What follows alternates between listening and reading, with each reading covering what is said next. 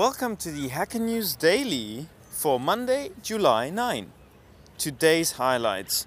The bulk of software engineering in 2018 is just plumbing. And a div that looks different in every browser. And having Alzheimer's at 38. An article from 2015. So let's get started. Number one, the bulk of software engineering in 2018 is just plumbing. That's from a personal website, karlhughes.com.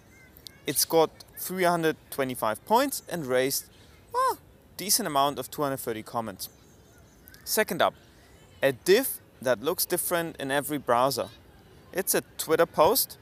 It scored 300 points and raised 70 comments.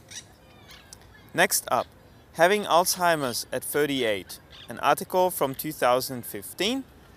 It seems to be from a personal website as well, scored 240 points and raised almost 100 comments.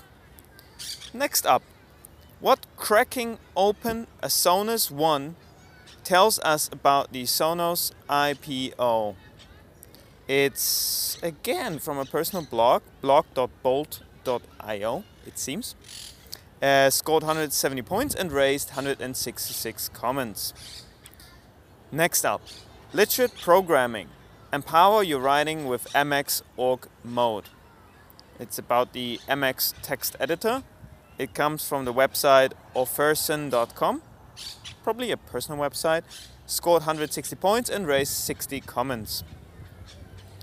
Right, what's next? Inside China's dystopian dreams. AI, shame, and lots of cameras.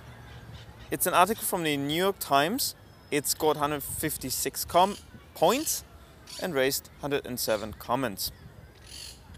Next up, police raid at Zwiebelfreunde. Donor data compromised. Hmm, interesting. It comes from tales.boom.org, scored 150 points and raised 50 comments. Next up, my favorite apps on F-Droid. For those of you who don't know, F-Droid is the open source alternative to the Google Play Store.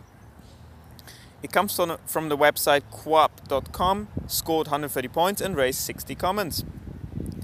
Second to last, why MasterCard doesn't use OAuth 2.0. Well, that's an authentication standard.